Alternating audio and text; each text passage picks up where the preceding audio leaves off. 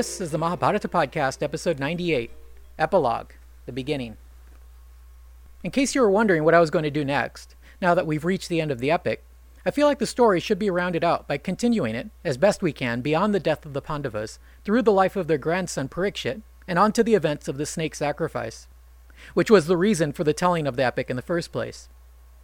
We sort of went through this way back at the beginning, but at the time, the characters and setting were too unfamiliar to make much sense out of it. So I'd like to revisit the beginning, so the grand cycle that is the Mahabharata might be completed. Before we begin, I would like to again thank you for staying with me through this near century of episodes and making it this far. Although the bard tells us that I should be paid a gilded cow for my services, I've asked for very little. The one thing I would like to see is a sort of guest book of the folks who made it all the way to the end. So please, if you have not done it already, visit my blog at mahabharatapodcast.com and leave me a message. You could also email me at mahabharatapodcast.comcast.net. To me, my greatest reward in doing this project is to hear from you, so thank you. The first book of the epic contains quite a bit of information regarding the descendants of the Pandavas, but it is somewhat garbled in its presentation. So instead of following along with the text, I'll begin with the events following the death of the Pandavas and the reign of Arjun's grandson Parikshit. I have not found any reference to the fates of the last living Kauravas, Kripa and Yuyutsu. I can only presume that they died peacefully and made way for their young king to rule in his own right. Despite the tremendous demographic shift that must have resulted from the Great War, it appears that the political system of India pretty much went back to the formal status quo. New kings were placed on the old thrones of India's ancient kingdoms, and the king in Hastinapur was something like first among equals.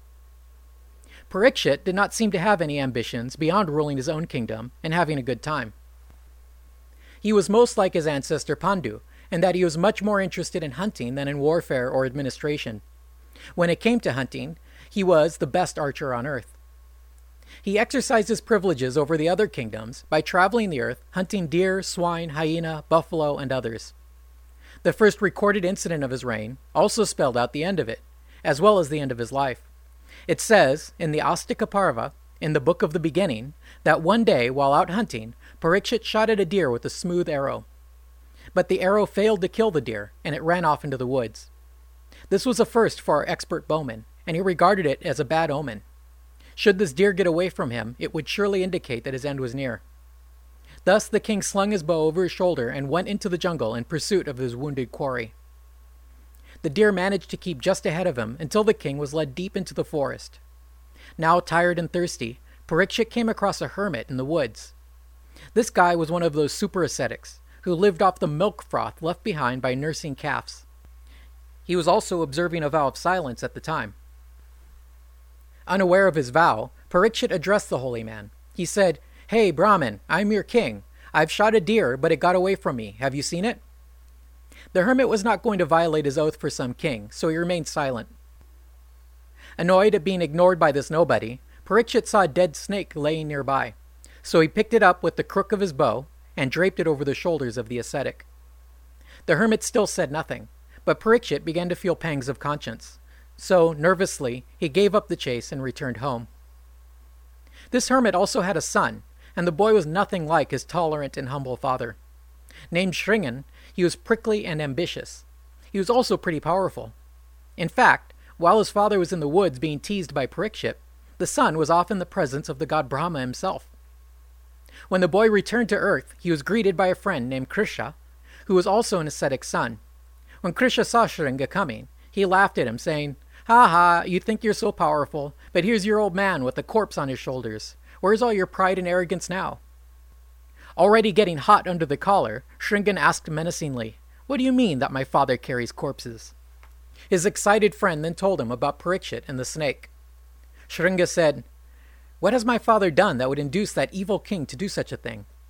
Krishna said, King Parikshit, son of Abhimanyu, was chasing a wounded deer when he came across your father.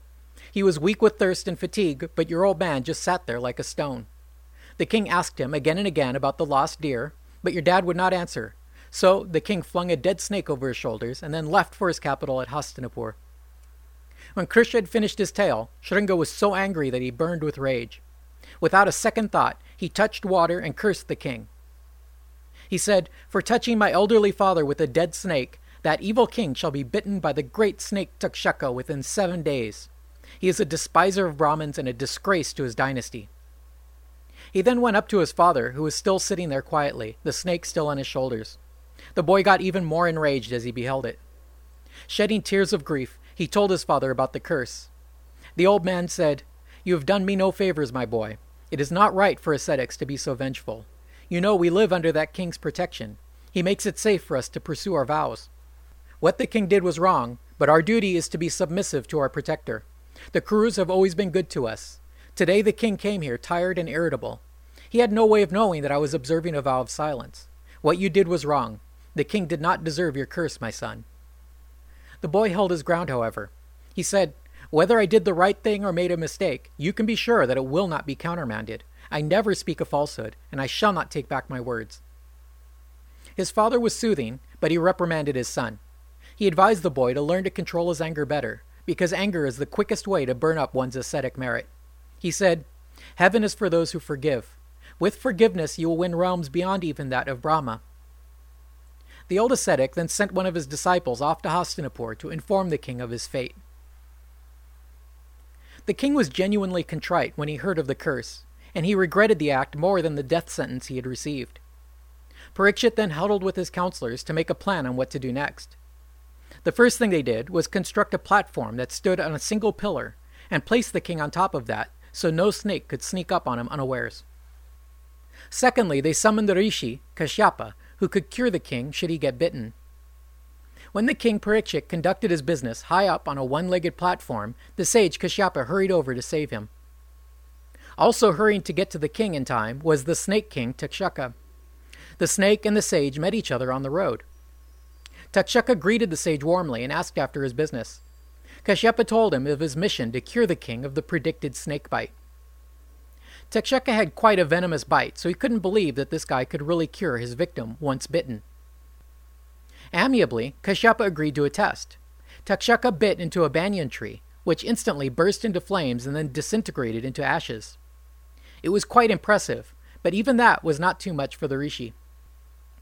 Taking up the ashes, he formed them into a sprout, which then began to grow back into a mature tree before their eyes.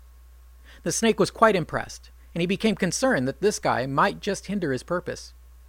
Taking another approach, he said, What is it that you expect to gain by helping this king? Is it money you want? I can give you whatever wealth he would, and more. Just name your price.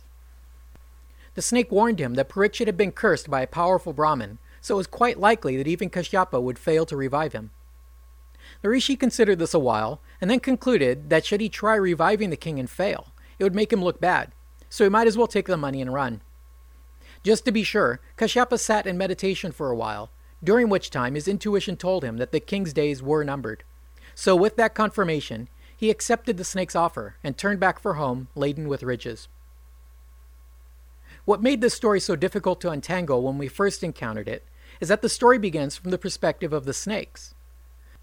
Apparently, what set all these events in motion was an ancient curse by the mother of all the snakes that they would one day be roasted in a fire sacrifice performed by Janamejaya of the Pandavayas. And the reason for this curse goes back to the famous churning of the ocean that produced the Amrit, or elixir of immortality. It begins with Kadru, who is one of the daughters of Daksha, who married Kashyapa and gave birth to the snakes. Her sister, Vinata, was also married to Kashyapa, and she was the mother of the great eagle Garuda, who later became famous as an eater of snakes. It was one of Kadru's snake offspring, Vasuki, who was used as the rope that churned the mountain to produce the Amrit.